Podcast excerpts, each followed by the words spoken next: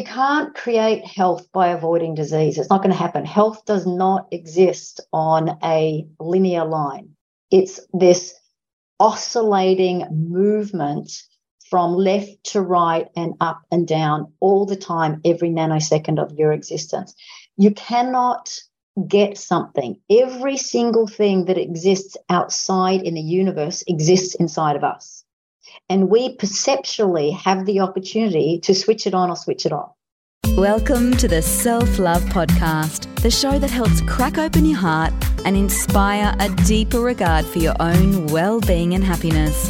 Proudly brought to you by 28 Essentials. Here's your host, the gorgeous Kim Morrison. Welcome to the Self Love Podcast. So excited this week to share with you one of the most incredible souls, someone who's had a huge impact on my life, Dr. Sarah Farrant. She has a unique understanding about health, and this woman is changing lives globally. She's the co founder of Vital Wellbeing, which is a company providing vital tools for generational change in health globally. Since the 90s, Dr. Sarah and her husband, Dr. Randall, have been global mentors to thousands of individuals, families, health professionals, celebrities, and sporting personalities.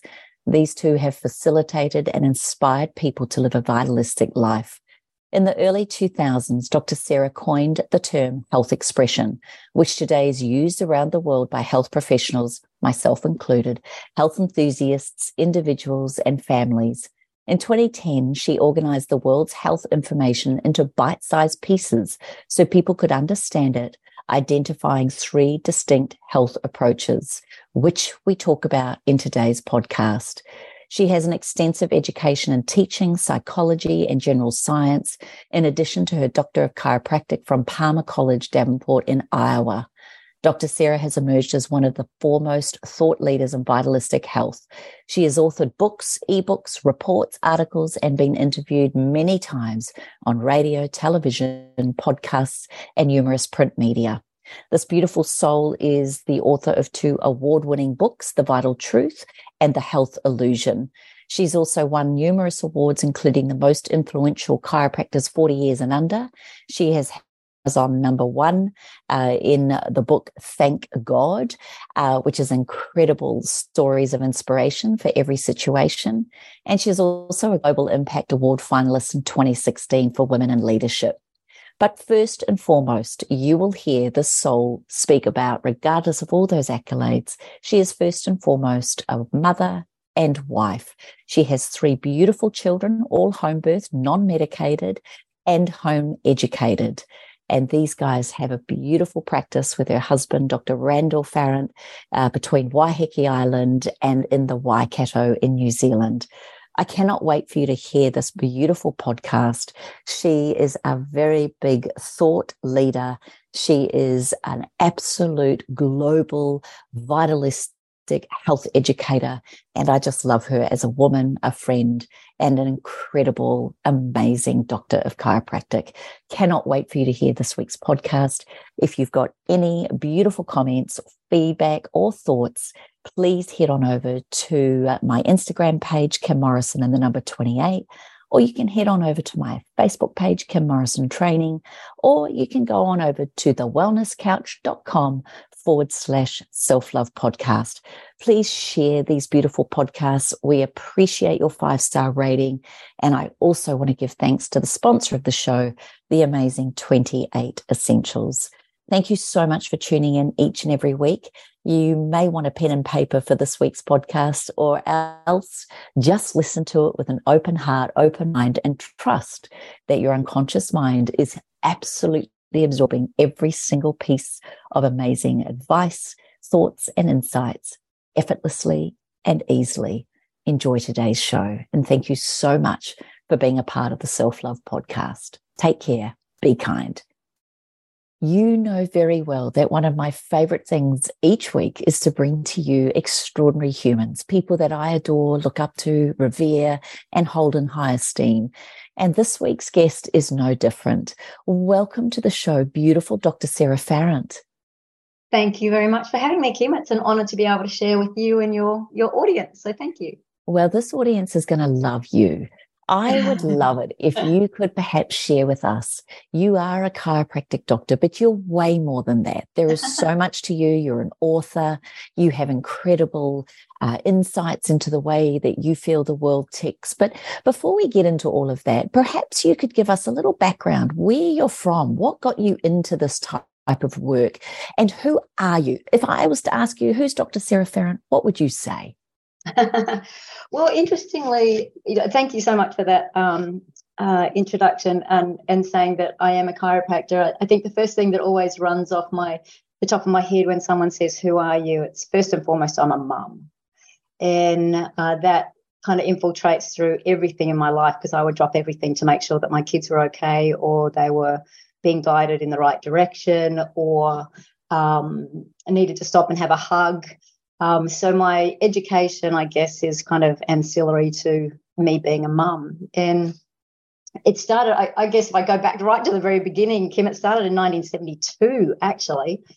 And I was at the age of five, and um, my mum and dad had bought a TV, and it was a black and white TV, right? And and and we thought that we were rich in a house that had this TV.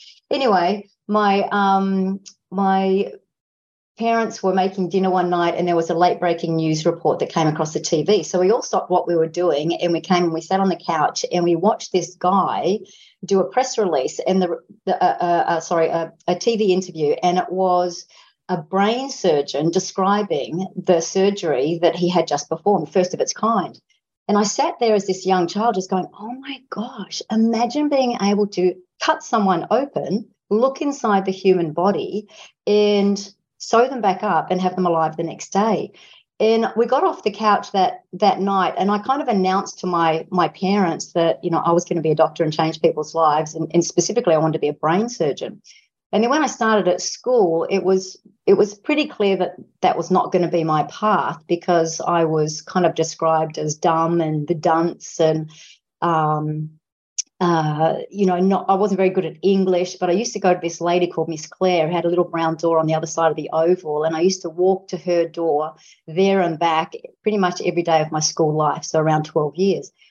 And every time my left foot, because I'm left-handed, touched the grass as I was walking across the oval to her door, I would say to myself, I'm going to be a doctor and change people's lives. So I was affirming to the universe and affirming to myself that that's what I was going to do. But when I graduated from school, my other vision that also was created in 1972, when, when I was watching the Olympic Games in Moscow, and all of these amazing athletes were coming out. And I said to myself then that I want to be an athlete wearing the green and gold because I'm an Australian and representing my country in something. I didn't know what it was going to be. I didn't know what sport, but that's what I wanted to do. And when I left school, I uh, was already uh, rowing, and I was rowing for for my school, and then I was rowing for club club rowing, and then I got a tap on the shoulder um, one year by uh, Simon Gillett, actually, who was an Australian selector, who rang me and said, um, "We're selecting you for the Australian rowing team." And I was due. That was a Thursday, and I was due to be at the Australian Institute of Sport on that Sunday. And so once I finished from rowing, the, the same day, Kim, that I finished rowing or retired from rowing, I got a letter in the mail at the Australian Institute of Sport offering me a position in um, physical education. And it was at the Australian College of Physical Education, which was a college that was set up for elite athletes around the country who were very invested in their training, but they could also get an education. So I moved to Sydney and was training. Um, I wasn't training anymore, but I was studying physical education and graduated with uh, second in my year, which was surprising to me. But it also proves that when you love something and doing what you love, then it's really easy to to study. And when I had um, finished physical education, I then found myself training um, athletes once I once I kind of uh, graduated from school, so uh, uh from college. And I was training like the world aerobics champions and national basketball players and Australian touch football players. And ironically, I found myself back at the Australian Institute of Sport lecturing on talent identification. And it wasn't until I was training these athletes that I thought, wow, something's really missing with these athletes. They're, they're, they're not able to visualize. And so I looked at psychology, and it's when sports psychology was becoming kind of quite prominent. I'm now going back into the early 90s. And so I enrolled in psychology or I applied for psychology. I got in and then I started studying um, that and continued to work with the athletes. And then once I was, when I was studying psychology and working at the same time, that's when chiropractic came into my life and I had um, gone out for dinner with our chiropractors. They became really good friends. They're a husband and wife couple as well. And we just asked the question if you had the opportunity to study again, where would you go? And they said Palmer College in Davenport, Iowa, in the USA. And we said, well, why would you go there? And they said it's because of the philosophy. And I went, philosophy? What does that mean? He goes, it's the reason why we do what we do. And I said, okay. So the next day, I drove out to La Trobe University where I'd studied psychology. I looked up Palmer College of Chiropractic. And in those days, of course, you would probably remember that you couldn't just print one page of, of a website. You had to print the whole, you know, the whole lot of it. So I printed off like 30 or 40 pages of this website and I took it out to the quadrangle at La Trobe University. And I sat there reading this whole new definition of health because when I was studying physical education, Kim, no one could define what health was. Not one person. It was all about if you were taught tight and terrific, or if you were, you know, feeling good, eating right, and being happy. You know that, and, and exercising. That's kind of was the broad definition of what we were given at at phys ed college. So no one could actually define it. But on this piece of paper, on this particular day when I sat in the quadrangle, I saw this definition of health being about optimum physical, mental, and social well-being, and not necessarily the absence of disease or infirmity. And then I saw the nerve system and innate intelligence and universal intelligence. And then it said in the top right-hand corner, click here for the Doctor of Chiropractic program. And then I just, I howled my eyes out. I cried and I cried and I cried because all of a sudden, this little girl from 1972 was sitting right beside me crying, going, This is it. This is the moment that we have been waiting for. This is the doctor that will change people's lives. Yes, you're not going to be a brain surgeon, but you're going to be working with the central nerve system and the peripheral nerve system, and you're going to change people's lives. So I, I got in the car, through my tears, drove home. Uh, my husband and I, we had been together for five years. We just recently got married. And I walked into the kitchen. I had this big wad of paper. I whacked it on the kitchen bench and I said, I'm moving to America. I'm going to study chiropractic. And he kind of looked at me quite blankly. And I said, Well, you can come with me. We can get divorced or we can have a long term relationship, but we all know how they work out. And, uh, you know, luckily for me, three months later, we were both living in the States and we were both enrolled in chiropractic and we haven't turned back.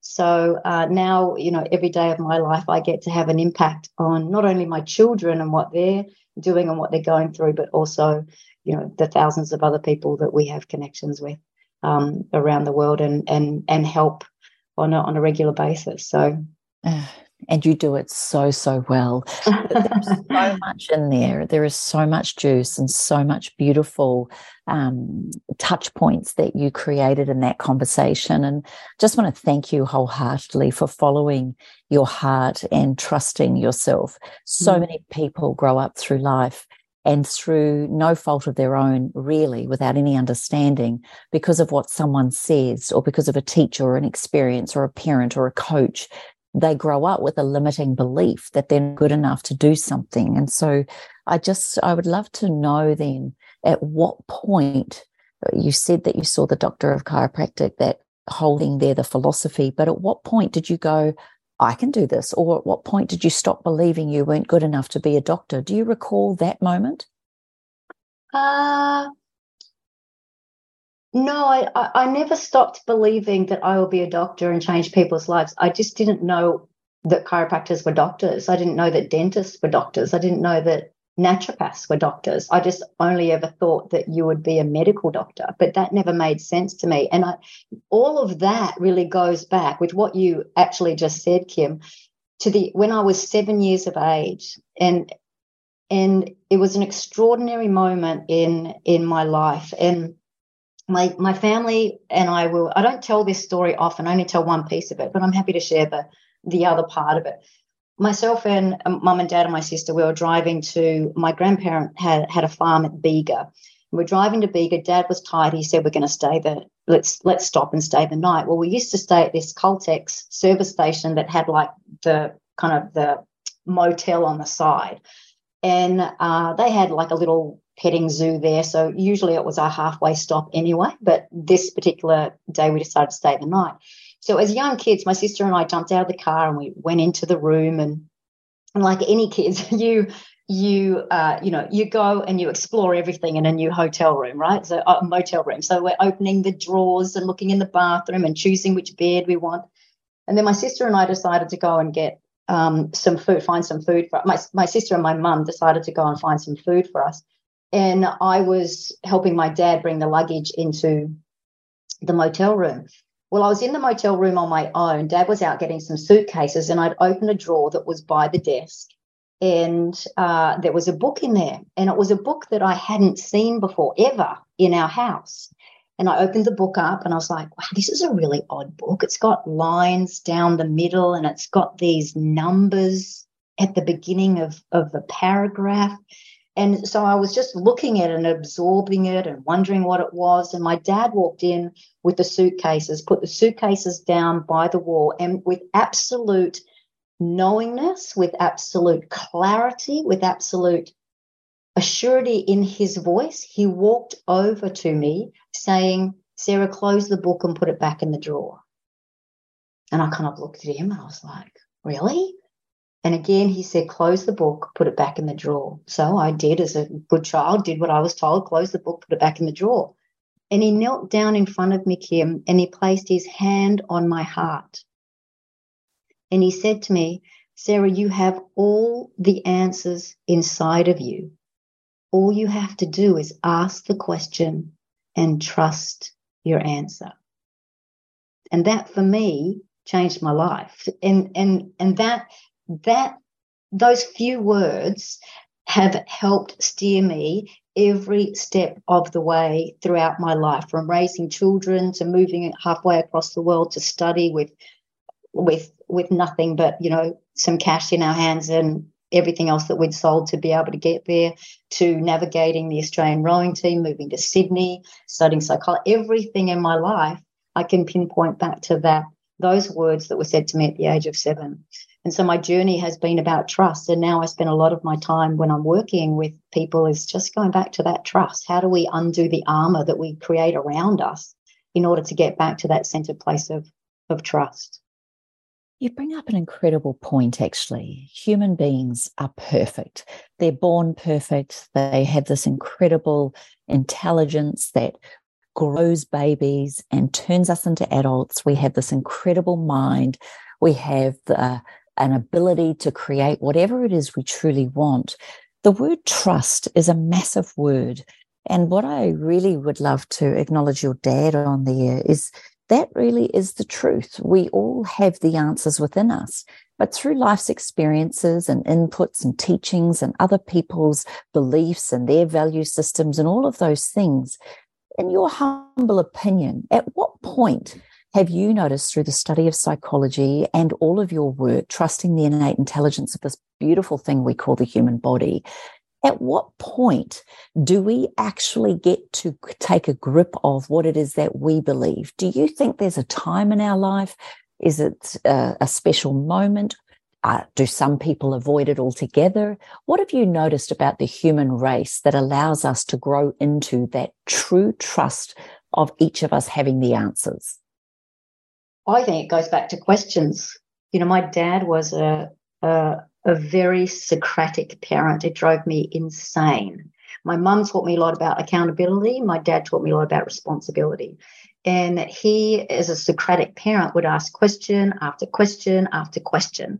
So much so that he wouldn't answer my questions, he'd just ask another question. So I think the evolution of the human journey is about asking questions. It's like it's kind of like on an need to know basis is that when you start to ask the question about something, that's when your floodgates are open, and that's how you can start to um, change your, you know, change your, uh, I guess, your beliefs. You can change your uh, your thinking, change your life, change your behavior. Um, but for me, it goes back to questions. That's how I've raised our kids as well. That's how I work with people is is consistently asking questions to help um, to help them raise their own awareness of where they are in their life, but also to have them self actualize what it is that they're actually doing in their life too. And I hope that answers that. that, yes, that very much, very much. I, when I studied hypnotherapy, one of the things one of my teachers turned around and said is, "Your job is not to hypnotize people. Your job is to help unhypnotize them." Yeah. And you mentioned at the very beginning this the square box, this television, this this thing that so many people are glued to in this day and age. And with respect, I'm sure there's lots of really positive and wonderful things that come out of that. But we only have to have witnessed um, over the last three to five years how though that box can hypnotize the way we think. So mm. can social media so do the algorithms and the way in which we navigate ourselves online. Mm. If you are saying then that it comes back to our own accountability and responsibility, asking questions, it's not just any questions, is it? It's actually asking quality questions. Mm. So rather than yes, no questions, it's really diving deep. Uh, from, from your perspective, being at university, going through um, a system and different systems, would, would you say then getting an education to be really well educated is to ask more questions, not think that there's just one way of thinking. Could you explain a little bit about your philosophy then around this thinking, around being able to ask quality questions, around understanding the intelligence of our body, our mind, this machine that we have that we're so blessed to have? Is there a philosophy that Dr. Sarah Farrant has around the philosophy of thinking? Uh, Yes, I um I I well back in the late 1990s we had um, some Amish midwives with uh, the birth of our first child, and these Amish midwives home educate, and we would meet their families, and one had uh, six boys, one had six girls, one had seven girls and three boys, and one had three and three. So a massive, massive ch- uh, collective of children all home educating. And I was like, I'm fascinated with this. This looks really cool, this home education. And I'd met some other people along my journey of life that had been home educated. But I think when, when children are home educated or when families are, are home educating, they're put in two different buckets, right? You're either ultra religious or you're a hippie and you've got feral children and they're running around barefoot and you live in a caravan on some land somewhere. And that wasn't the case for us, and it wasn't the case necessarily for these Amish midwives either. So I came across a guy called um, John Taylor Gatto who wrote Dumbing Us Down the Hidden Curriculum of Compulsory Education. And it was a book that changed my life. And not long after that, in the 1990s and the early 2000s, I got to hear him speak when he came to Australia. And uh, we were we were home educating um, at that stage our children, and he just completely confirmed for me a lot more about why we are home educating. So for me, education is which what we called inspired learning. Um, and I still have that today for myself. I still call it inspired learning. I still learn from so many different people from all walks of life um, when I engage in conversations with them, be that someone I've met on the street or be that someone that I'm working with.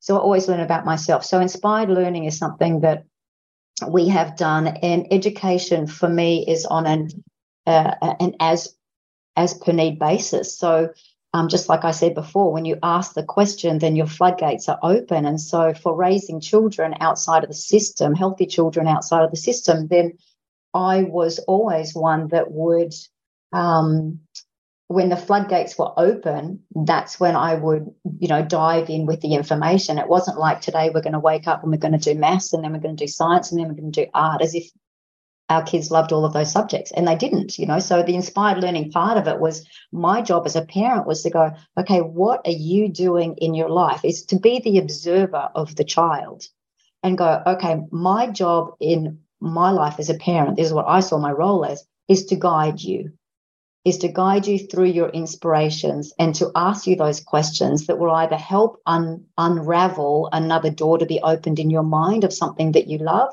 or to close that down because that's not what you love. And so that's the way we've I've always thought about, you know, education. And and the reason uh, uh you know another reason for us home educating is because I came across a a quote, uh, one of my favorite quotes actually, um, and I use it all the time. Um, is a quote by the Buddhist which says this: "We will teach them the illusion until they're ready for the truth." And I thought, I don't want my kids living in an illusion. I don't want my kids in an indoctrinated system. You know, my dad used to call the TV the idiot box. And he was right, you know, because you watch it long enough, you become an idiot. and and uh, so we, you know, raised our kids without TV. I mean, they watch it now; they're on social media, but they're, you know, 21, 18, and and 16 now. And you know, there's a bit, lot more decision making that they do for themselves. But when they were younger, certainly we didn't have any of that in in the house because I didn't want um, our you know our kids being influenced by that i wanted them to know first and foremost in themselves who they are and um, be confident um, within that. Actually i asked rui the other night kim um, he was he was at home and he was the only one of the kids who were at home we were having dinner. And i said to him what is it that you loved about home education? And he said mum i just got to be me. He got to learn about him and he got to be him. And, uh, you know, that was a beautiful thing for, for me to hear is that he got to be him. He got to have that confidence where he would um, be, you know, okay with himself, be comfortable with himself. And I'm sure the other two would say something similar if I asked them that question as well it's a pretty powerful thing. And I think as all parents, that's what we want our children to grow up with a healthy perspective and a curious mind, a inquisitive mindset, and to realize that the more we know, perhaps the more we don't know.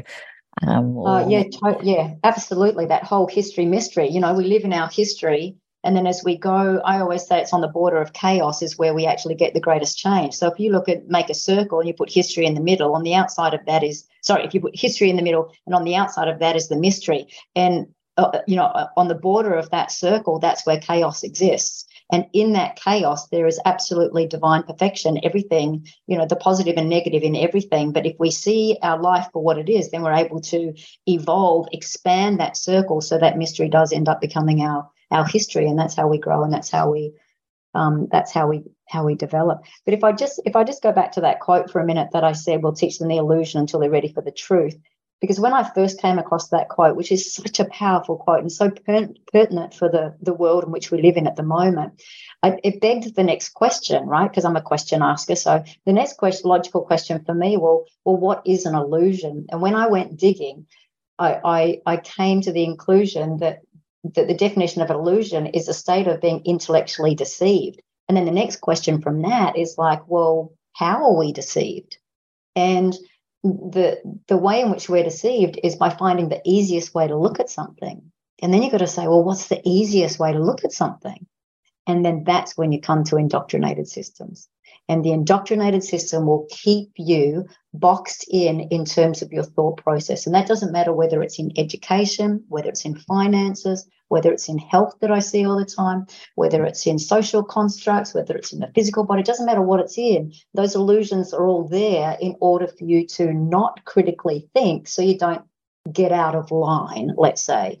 Um, and I think it's a really interesting, uh, it's an interesting way to look at, you know, how we are so easily deceived. And, and, and the way in which we're taught things is not just through um, uh, the social media channels or the TV, but it, but it actually is a mother, a father, a teacher, a preacher, a caregiver, TV, print media, radio, um, and now social media. You know, that's nine to 10 influences that we have on a child um, or on a person that is indoctrinating people into systems into um, into uh, towing the line um, to make sure that you you know follow what everybody else is is doing. And uh, I I was always of the uh, belief, Kim, that I wanted to break that for my kids. I wanted to stop that process. That you, I wanted to teach you how to think for yourself and to critically think and to ask questions.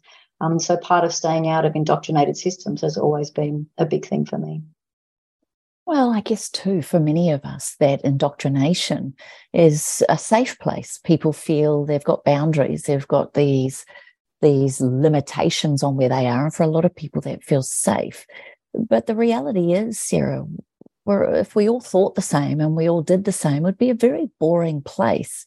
Yet we've seen over the last few years those who thought differently then almost got, if it was in the old days maybe stoned to death or um, were made to feel they weren't clever what I noticed over the last few years is that very highly educated, incredible people were made to look, sound, or feel stupid.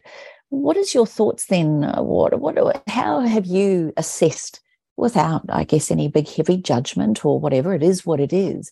But when you look over the last three to five years and what actually occurred here, how would you give your summary as to what happened to the human experience over the last three to five years? Oh, there's a lot to unpack there. So uh, I would have to go back generations. It wouldn't take me back three or five years. So if I go back to, well, let's look. Let's look at education. So when a child is born, born into the world, at now at the age of four in Australia, um, they can start being part institutionalized. Okay, so you can go to daycare where where it is the beginning of the institutionalization. And as a result of that, you will stay in that institution until you get to around the age of 17 or 18, 16, 17, 18. And then from the age of 17 or 18, it's so the pathway shows you is that you can only go and get a good job in X, Y, and Z. And granted, there are certain professions where you have to go and get trained. I get that. But for the majority of education, you can actually leave leave in high school and go and get go and get a good job and work your work your way up somewhere. But so the pathway says is that you have to then go into tertiary education where you'll be for at least another, well, let's say on average four, four years, four to five years. So now we're in the system for up to, you know, we're looking up to 20, you know, 20, 21, 22 years. And that is enough in reclassification of a generation. So now we've hijacked the mind of a generation. And then if you go and do further study after that, well, you're staying institutionalized for, you know, a hell of a lot longer after that, maybe another three years. So then you could go to like 24 years that you've been institutionalized for. And it, what I've noticed is that the more institutionalized you are, in other words, inverted commas, the so-called smarter that you are, in the you know the education that you've had um, the complete opposite of choices that have been made. Whereas I would have thought that those people would have been more critical thinkers and asked more questions. But they didn't in those last three to five years. It's pretty much they've toed the line, and it's the people that have actually gone out of school and what we would what we would what we would call, I guess, Kim, blue collar and white collar workers. Like the blue collar workers have been more the people that have questioned and critically think, and I think that's because they've been less institutionalized than than traditional white collar workers. It's just yeah, it's an interesting point, isn't it? I mean, what I love about the word, and you mentioned it before about the illusion, um, until we seek the truth. One of your books, The Health Illusion, uh, is that where the philosophy behind that thinking was? Like, what is the illusion of healthing? Can you explain that to us? Well, illusion, I'm a word nerd, so I, and I love etymology. So when you look at the word illusion, it's the shon, you, so the shon is condition, and if you do it backwards, it's condition of keeping you ill. And and it is isn't it? You know like i just said you know an illusion is intellectually deceived easiest way indoctrinated systems and they're going to keep us inverted commas ill if we continue to toe that line and stay in those lanes. Um, but the health illusion is this understanding that you need to go to someone to get something to take something away as if whatever it is that your body has created, not caught, but created, um, is not meant to be there. Now, our body is more intricately designed than a Formula One car. And yet we spend more money on going to the gyms and our cars and and um, clothing, hair, you know, you name it, everything else. But we spend very little on our on our body and understanding how it functions. So back in 2010, uh, we had a nanny, and you might recall this um, conversation, Kim, or heard heard me say it somewhere. But um, we had a nanny that was in our employ when the kids were young, and she had called child services on us, or CYFS, and or child family and youth services, and she had done so because she thought our children had temperatures and that I was doing nothing about it. And our model of care is has always been about keeping our kids out of the system. So our kids were all home birth, the third of which was a breech birth.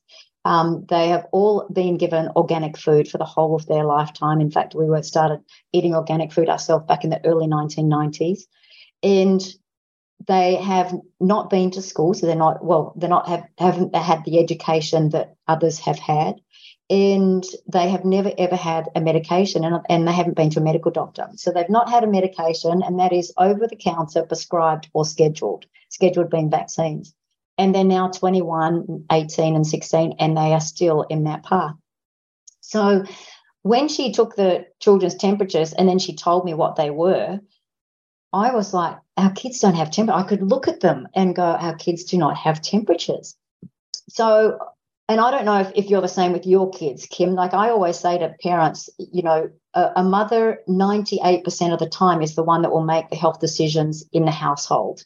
And uh, you know your children better than anybody. In other words, if you and I were at a, um, at a barbecue and Taylor's up a tree and and she's really young and I'm like, oh my gosh, is Taylor going to fall? And I'm like, Kim, Taylor's up a tree, and you just take one look and go, oh no, she's fine. Whereas I'm panicking, like, oh no, she doesn't look fine. But you know your kids better than anyone. That's why you can do it in a split second. So here I was in our lounge room looking at my kids, going, my kids don't have temperatures. They are absolutely fine.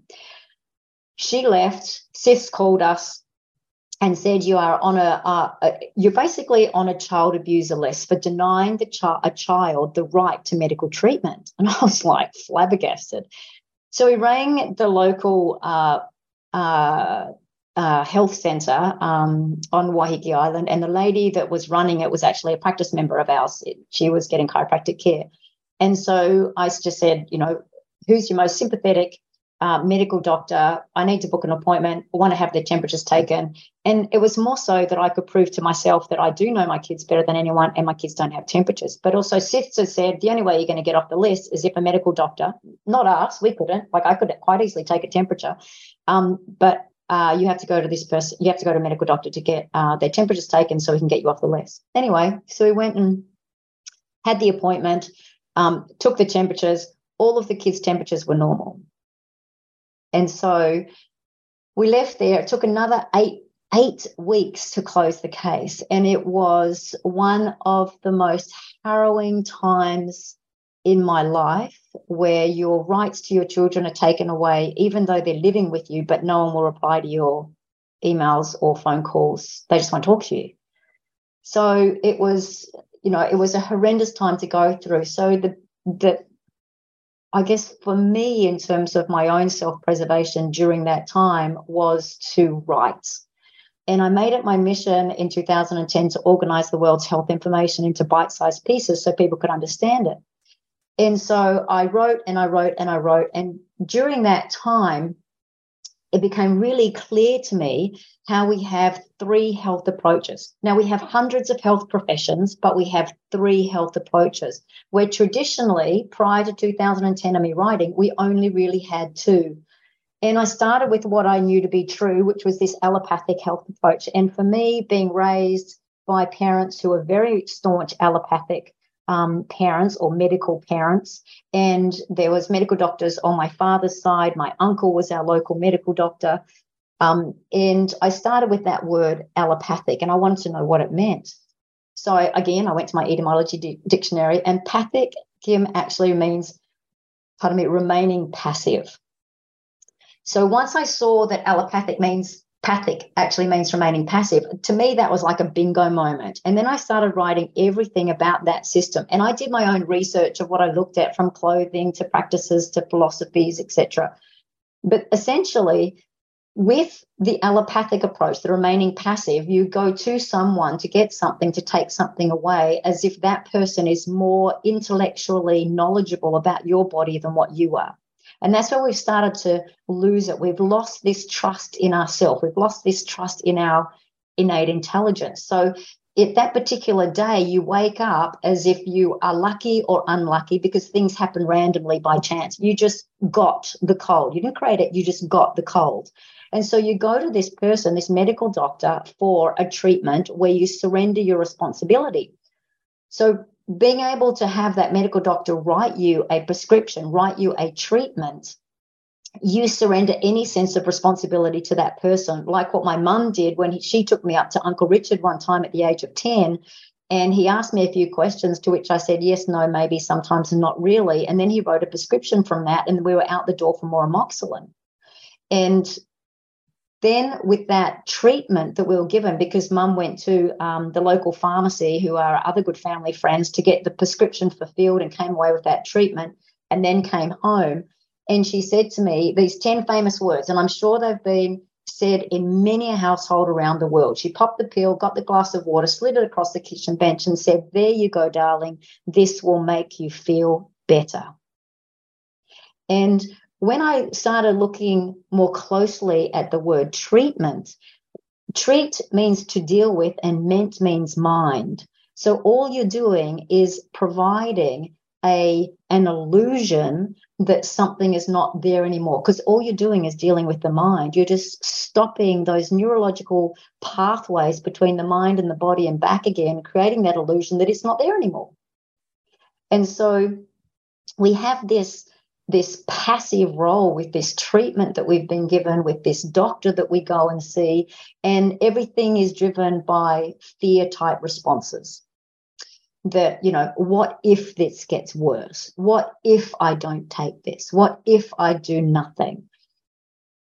And when we look at the hierarchy, you can understand why, because when we look at the hierarchy of the body, we go from systems to organs to tissues to cells to organelles to molecules to atoms in an allopathic approach to health. Atom is the smallest component. Can't break it down any further.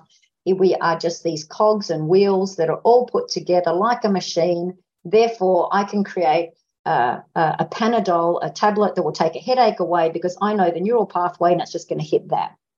But it doesn't just hit that, does it? It, it actually hits lots of um, other areas of the body. So I so when I was writing in 2010, that was the first one I started with. That's w- which I knew to be true, that allopathic health approach. But at the age of 10, when my mum had popped me in the car and taken me to Uncle Richard, and then we went to the family medical doctors, and she came back and she said, There you go, darling, this will make you feel better. I went back to what I shared before at the age of seven that my dad had taught me, and my dad had said, um, you know, you have all the answers inside of you. Just ask the question, trust your answer. And so I was sitting in the car waiting for mum to come out of the pharmacy. And I asked the question, what do I want to do? Because I had said to mum, he's just going to write more amoxicillin. That's how frequently we're up there. I knew that at the age of 10.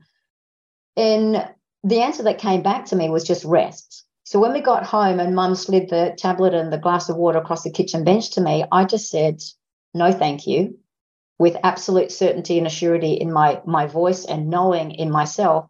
And I said, I'm just going to go and rest. Now, chiropractic was not in my life then. Um, you know, naturopathy wasn't there. Not, not, there was no alternative or instead of. There wasn't anything else. I just was going to, I was just backing myself from what my dad had taught me, and I was just going to go and rest. And at the same time, probably only a, a few months after that, a new girl started at school and her mum was a nurse. And I used to go, I made fast friends with her. I'd ride to her house almost every night after school because I loved her mum. And her mum was a nurse, but she was a nurse of a different kind. She had all these things that rattled in the fridge. And whilst they didn't look like our medications that rattled in our fridge, they were all these vitamins like vitamin C and vitamin B. And I would ask all of these questions. So that was the next area that I started to write on was this alternative approach to health. And so the first thing I looked at was, well, what does native mean? You know, what is alternative? What's native? What actually mean? And when I ask people that around the world when I'm speaking, most people say, oh, it means organic or it means of the earth, but it actually doesn't. It actually means offering a choice. So instead of allopathic receiving an aspirin, in the alternative approach, you might get willow bark. However, the alternative and the allopathic are so closely aligned you, you're still going to someone to get something to take it away. There's still a treatment that is provided for you. But instead of drugs and surgery, you're getting natural remedies and it's still fear based. And the atom is still the smallest component. And it starts to differentiate into that alternative approach by looking at three things. They start to acknowledge that there is an inner intelligence, suggestions are made to you rather than a diagnosis, and then you are given time to decide. Whereas in the allopathic approach, it's like they need an immediate answer as to whether you want that treatment or they're calling you the next day to find out what it is. Now, both of these approaches, Kim, allopathic and alternative, actually have health looking at this how you feel approach, right? And and and when you look at the word feel, the first three letters spell fee. And there certainly is a price you pay when you approach health by how you feel. And it's not only the plethora of medications you could end up on, it could actually be your life. So then in my my late 20s, so from the age of around 10, I stopped asking, I stopped telling my mum and dad of any kind of health expression, which is what I call it, or other words, sickness that I had created. And I started to look at, you know, spend a lot more time with with my friends' family. And then I started to, as I got older into my late teens, found um, a naturopath, and we used to fly to Sydney and we'd get our brew and we'd come back. So I was still going to get something to take something away, but it just wasn't harsh drugs. And that was into my early 20s.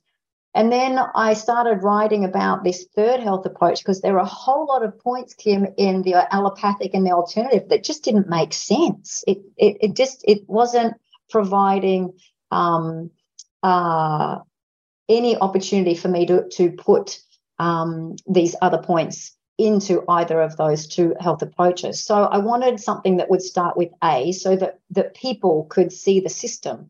And I came up with the word alternate or alternate. So we had allopathic, remaining passive, alternative, offering a choice, and then alternate when Nate means inborn. And this has a whole nother journey and a whole nother level of understanding when we look at the hierarchy of the body of the alternate um, approach to health, you go from systems to organs to tissues to cells to organelles to molecules to atoms to subatomic particles to vibrations to energy and light. And when you break down light, you get a positive and you get a negative charge. And when those are aligned and those are joined, that's when you have health. Because in the true definition of the word health, which remember I was saying to you earlier, no one could define what health was until I got to chiropractic college, where it's, you know, the optimum physical, mental, and social well-being and not necessarily the absence of disease or infirmity. But if you look at the root meaning of the word health, health actually means whole. And in order to be whole, you have to have the positive and the negative. It's just like a magnet. If I said to you, cut off the positive side, you can't do it. So there is always positive in negative and negative within positive.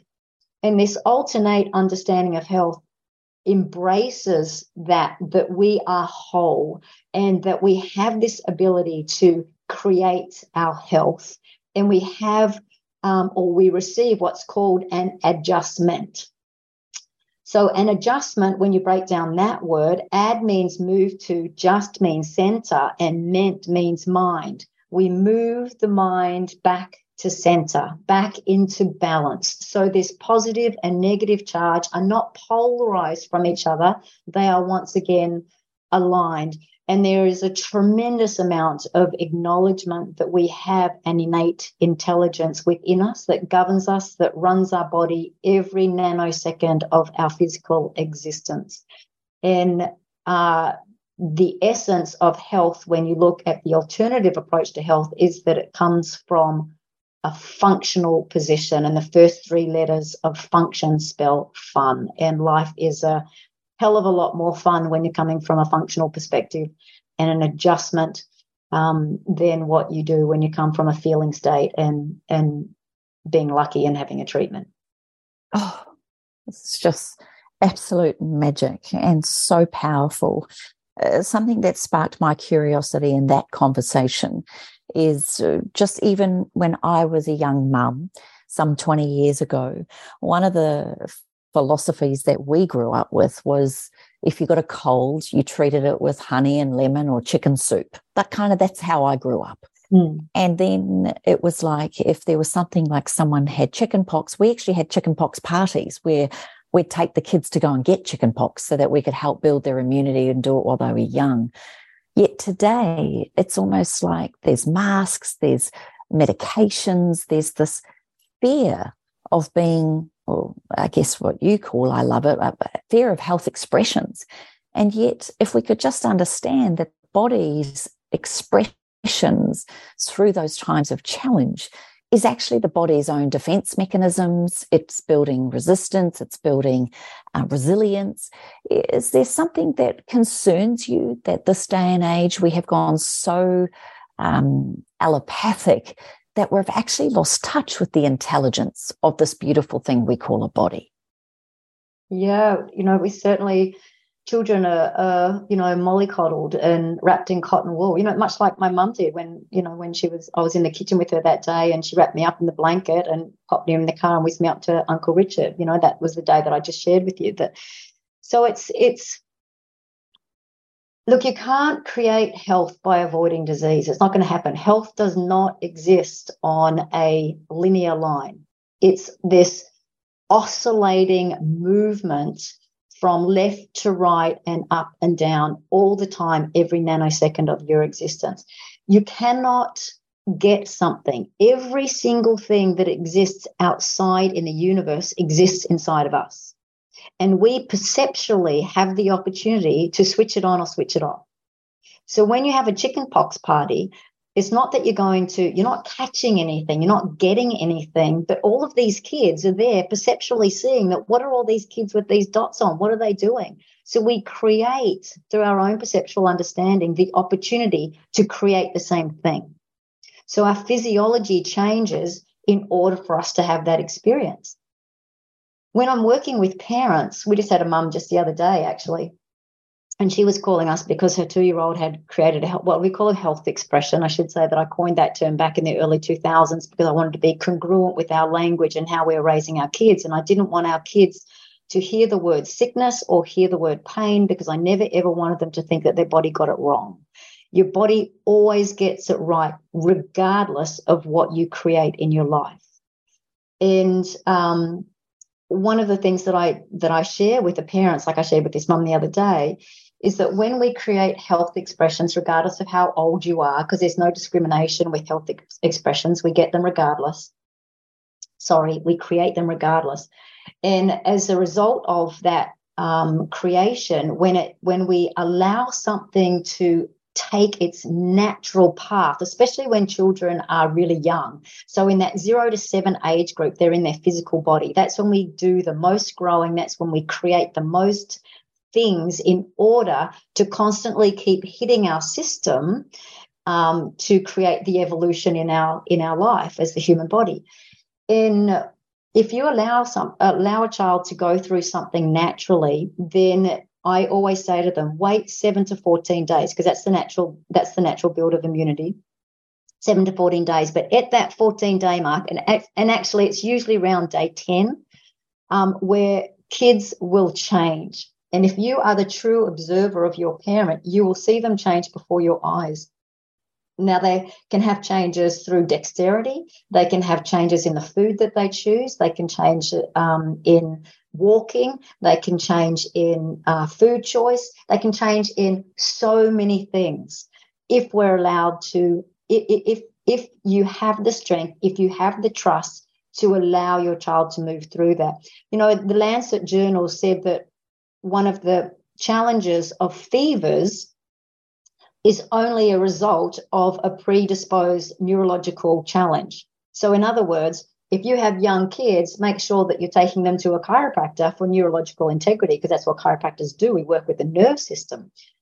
So, if you have, if you provide a treatment for that fever for that child, I don't know why I'm choosing fevers, but it just came out of my head. So, if you have a house that's burning, and the fire brigade race with alarms blaring to your house and they jump out of the out of the um, car and they race over to your house and they cut the alarm and then they jump back into their car and they race off but your house is left burning.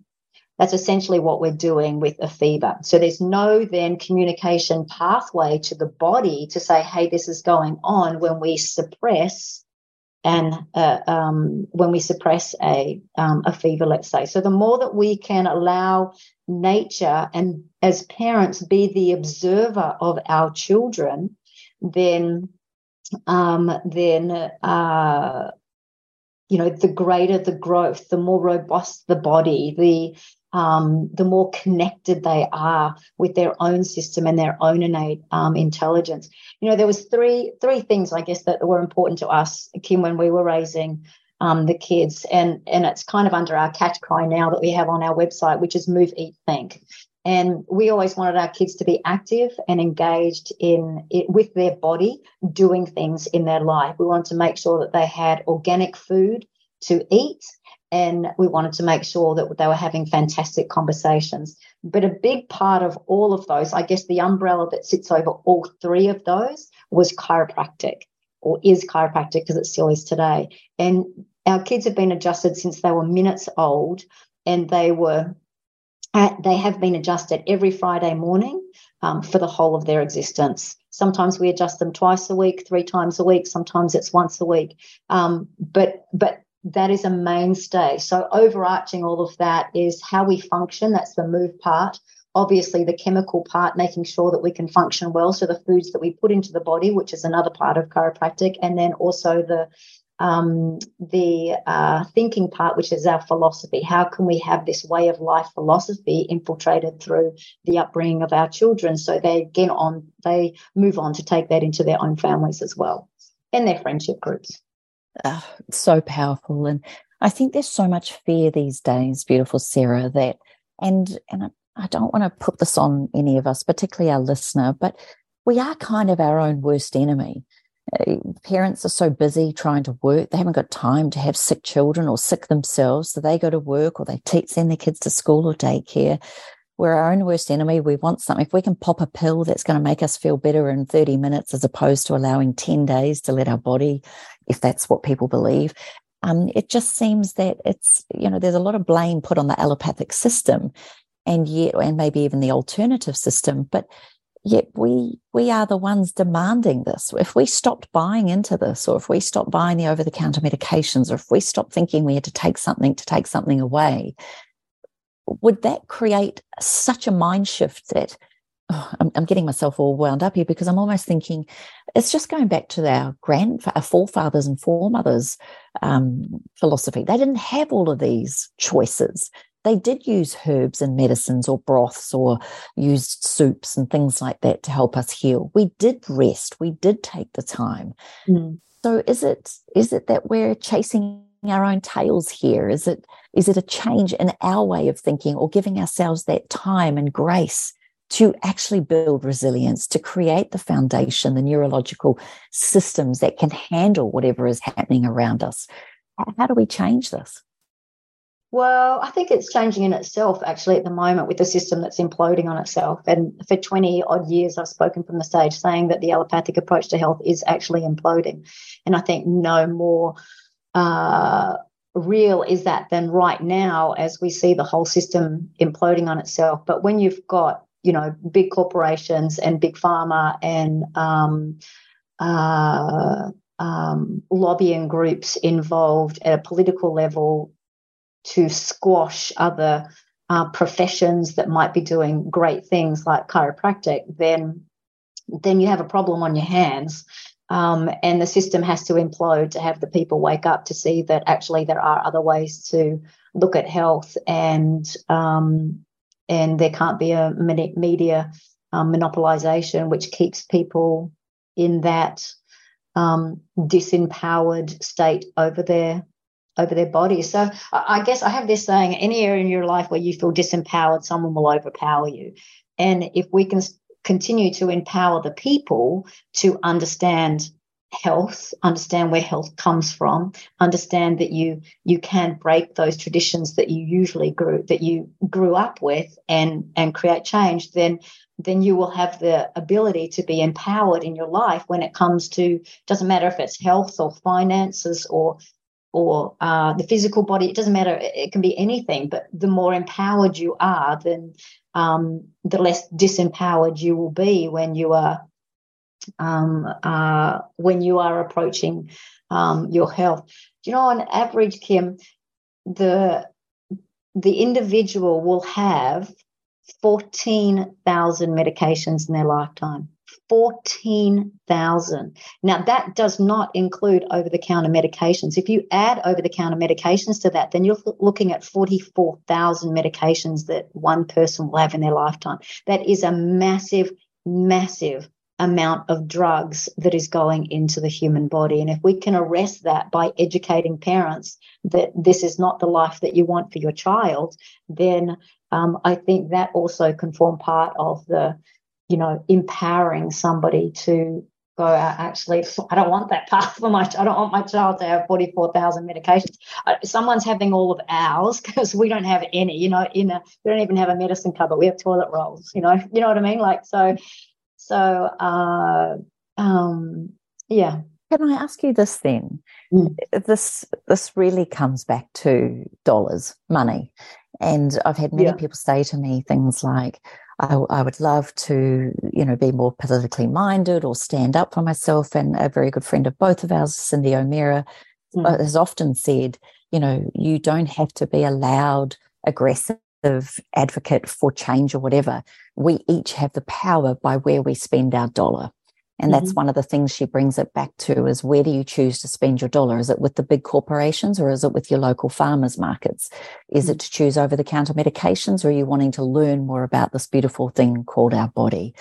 Oh, I interviewed a beautiful soul also, uh, Alexx Stewart, who is the low tox life woman, and she is, has a degree in political science. And she felt that one of the biggest things that has gone away from being a tem- democratic lifestyle into a, a, more aristocratic is that money, big money, came into government or into politics. And when you have big money driving political agendas, taking away our democratic choice uh, right there and then.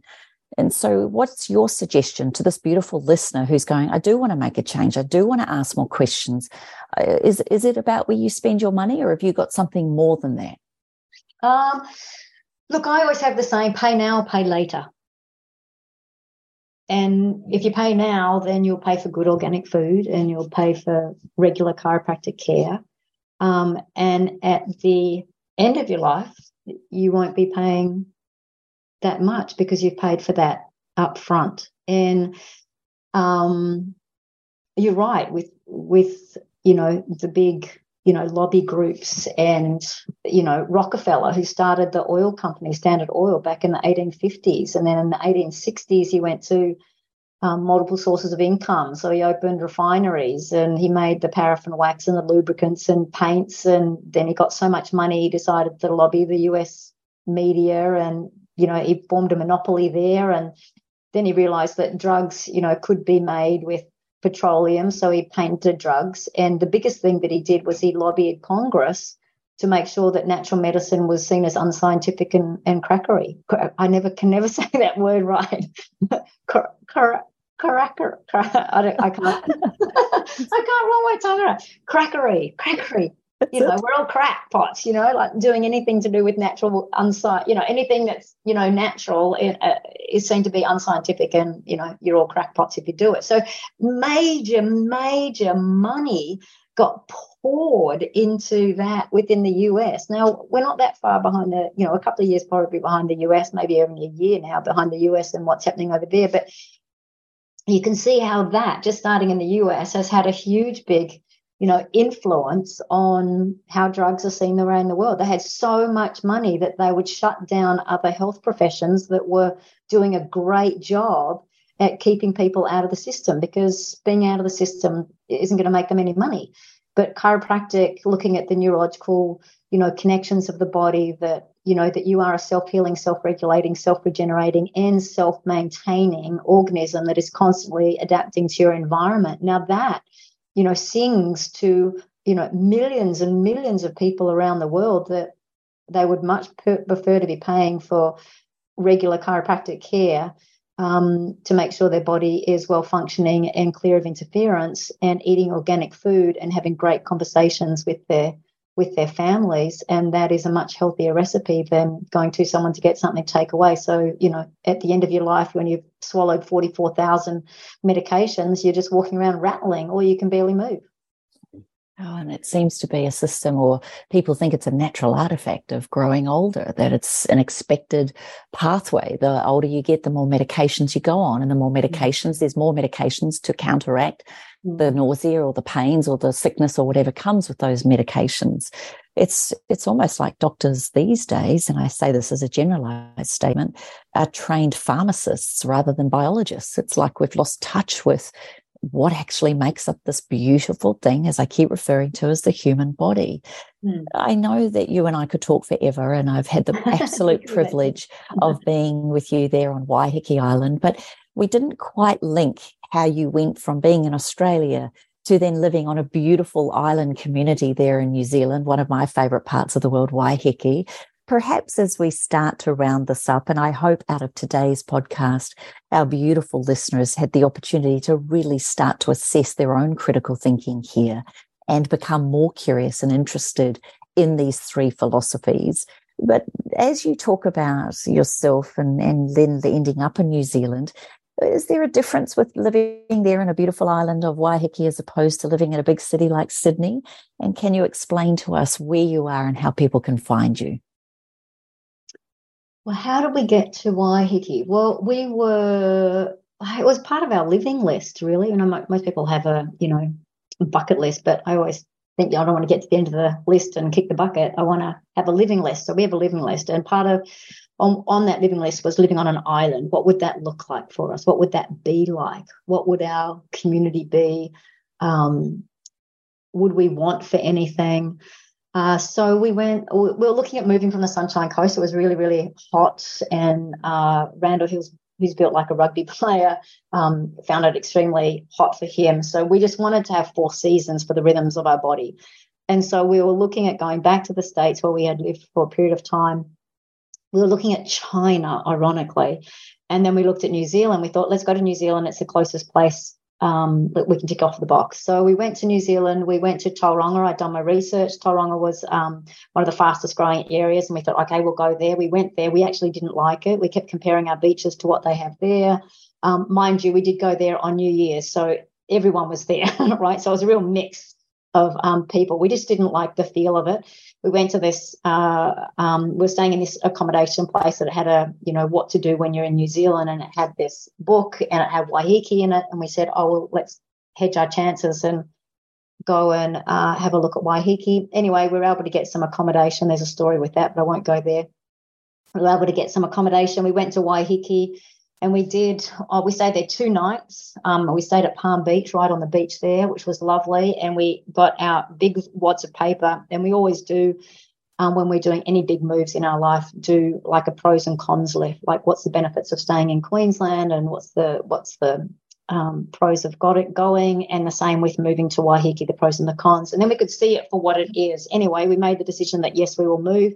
And then within two and a half months um, we'd uh, packed everything up and we were living on on Waiheke. And one of the reasons why we were attracted to Waiheke was one because of we wanted to home educate the kids, and we wanted the kids to be able to tap into a community where there were people willing to give of their time. So there was lots of people there that were retired businessmen that do have done extraordinary things um, for New Zealand that we could call up, or that they were other practice members, or that we could call them up or we could go and do woodworking, we could build a boat, you know, we could do lots of things within the community. The second thing was that the kids were able then to um, uh, engage in activities. So we could go from swimming lessons straight to judo, whereas in a city, you couldn't do that. You couldn't go to swimming lessons and go to judo unless it was really, really close to where, like a couple of blocks in a city environment. But on Waiheke, we could do that, and sometimes we could do three activities in one night.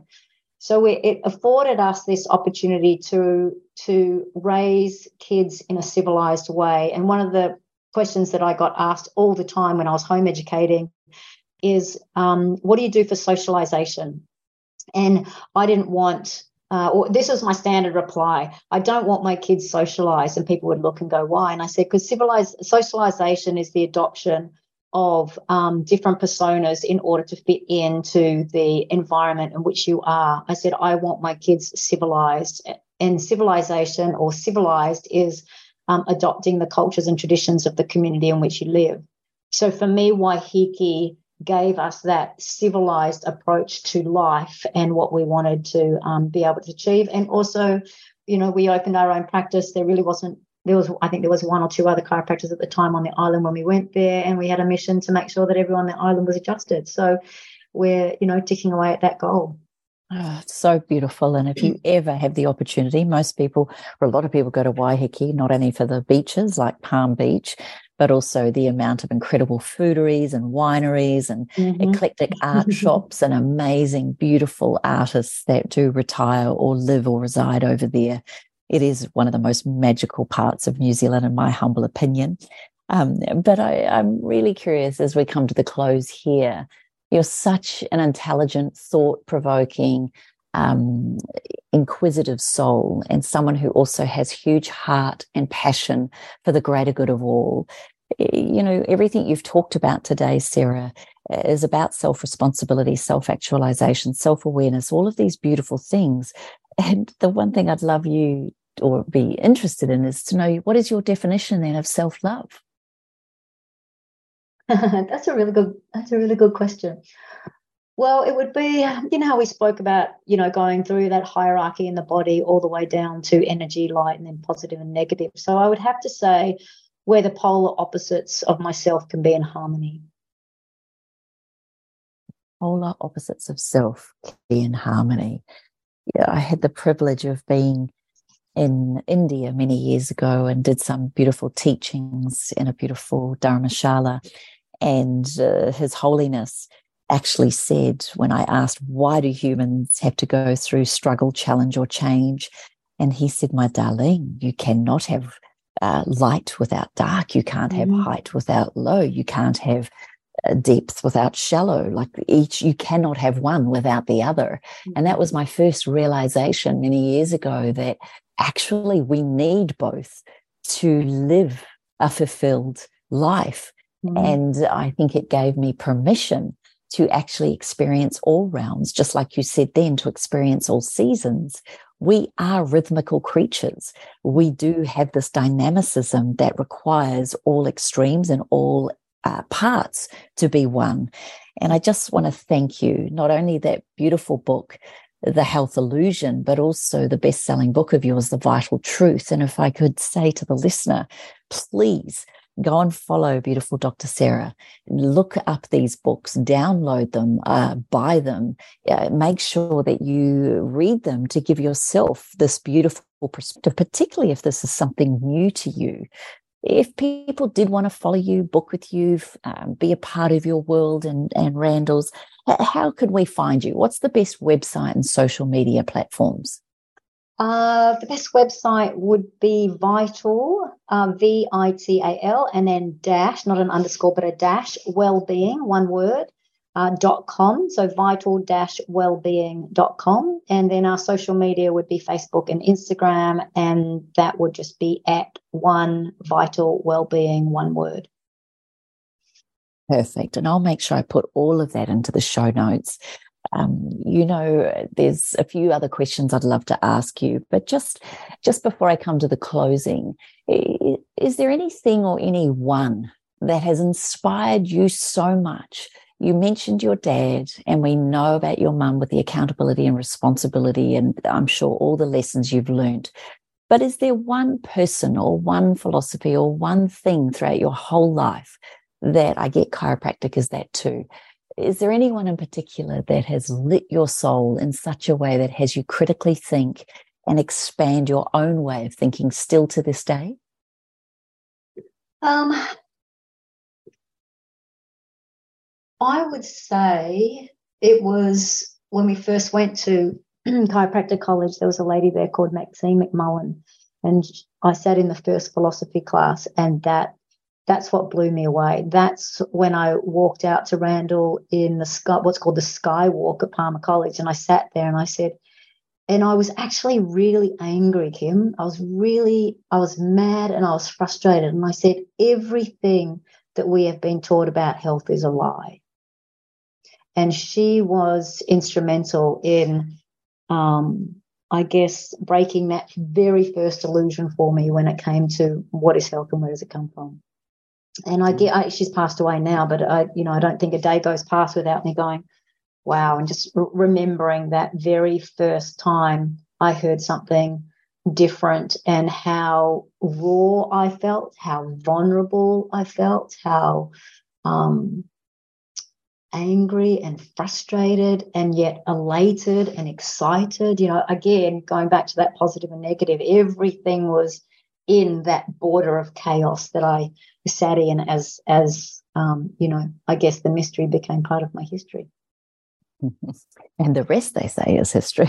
yeah, I, I, actually, um, yeah, I've, I've also heard many beautiful trailblazers like yourself.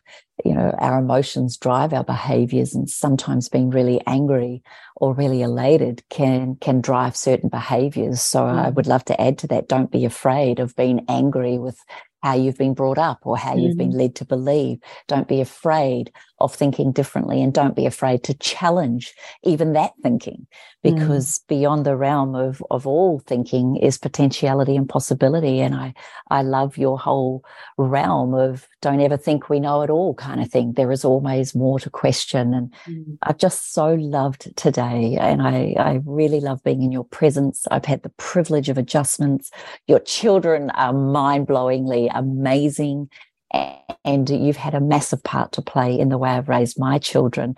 Just one quick story after I read your book, The Health Illusion, we had been to India and we took the children there. Sarah, I don't know if I've told you this, but we mm-hmm. came back with what everyone termed Delhi belly, and everyone was sick. And it was the middle of the night, and Danny was throwing up on both ends, and the kids were in the other toilet both ends, and they just go, "Oh, this is awful." And I'm going, "Oh my gosh, this is such an amazing health expression. Our body amazing. It's getting rid of these bugs, and it's it's the body's best way to get it out. And one of the best ways is to vomit and have diarrhea. And yeah, yeah. I had a completely different viewpoint thanks to reading your book and the kids still to this day go on about how happy I seemed that they were having this health expression. rather than story. rather than taking something to bog us up and stop us, it was yeah. like the sooner we get this out, the better. And yeah. I think the other takeaway I've taken from you today is invest in your health and well-being today. Pay up front. Otherwise, somehow sickness may invest itself in you, or you may find yourself paying in a different way. And mm-hmm. I just want to I want you to know just how much of an impact you've had in my world, my family's world, and the ripple effect that you've had on so many beautiful people out there.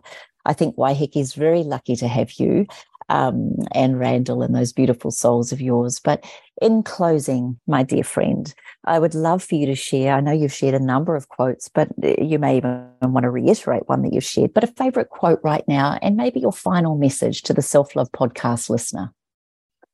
Uh, well, I'd have to go back to my favorite quote, which is, We'll teach them the illusion until it's ready for the truth. And because it can, you know, when you really sit with that quote, then you can start to embrace, you know, where are all those illusions that you have been living? You know, you can ask those, ask yourself those deeper questions. And I guess my parting words for the listener would be trust Trust that you have this incredible body that is working with you and designed to express health.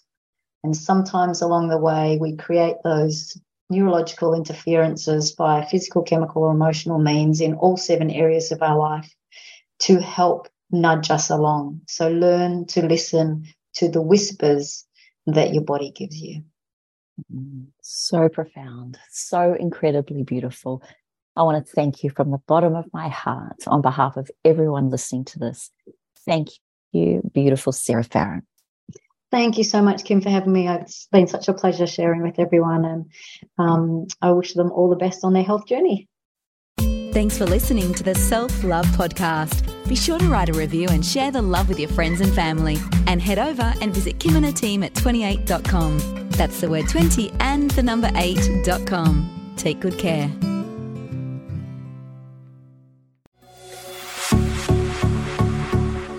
This has been a production of TheWellnessCouch.com. Check us out on Facebook and join in the conversation on Facebook.com forward slash The Wellness Couch.